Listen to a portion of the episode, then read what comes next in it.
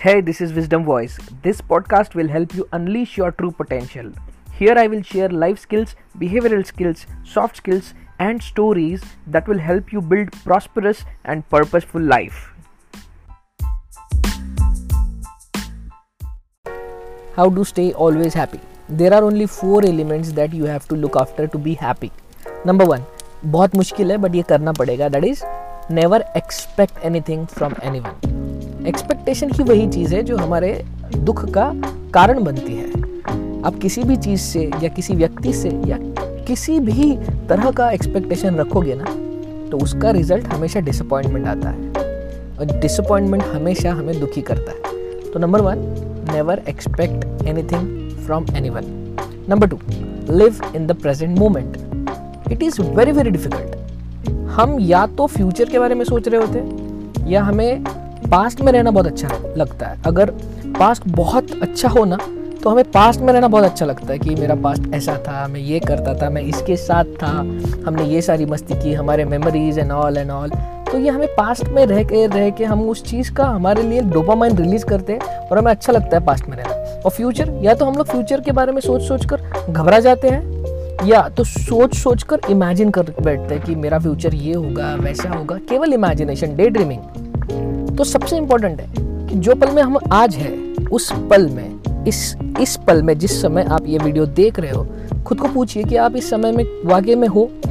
Are you in a present are you in this moment अगर हो तो you will be so so so relaxed and happy क्योंकि सबसे important ये चीज़ होती है, अभी के मोमेंट में जीने के लिए कभी किसी को कोई प्रॉब्लम नहीं होता। इसका मतलब सब लोग खुश होते हैं right so that is number two number three is count your blessings see your life is a dream of others count on your blessings और इसको काउंट करने का सबसे इंपॉर्टेंट और आसान तरीका है कि ग्रैटिट्यूड को प्रैक्टिस करना चाहिए। ग्रैटिट्यूड यानी कि जो चीज़ आपको मिली है, चाहे वो आपके मेहनत से हो, चाहे वो आपके नसीब से हो, आपकी फैमिली आपका हेल्थ आपका करियर आपका बिज़नेस सारा चीज़। उस चीज़ के बारे में थैंकफुल होना चाहिए। You should express your gratitude and that gratitude becomes the source of your positivity and your happiness so practice gratitude. And number 4 remember, ये दिन भी गुजर जाएँगे। Whatever is making you unhappy just think ये दिन भी गुजर जाएँगे। ये ना टाइम पास होने वाली जो चीज़ है ना, ये बड़ी कमाल की होती है। चाहे दिन अच्छे हो या चाहे दिन बुरे हो।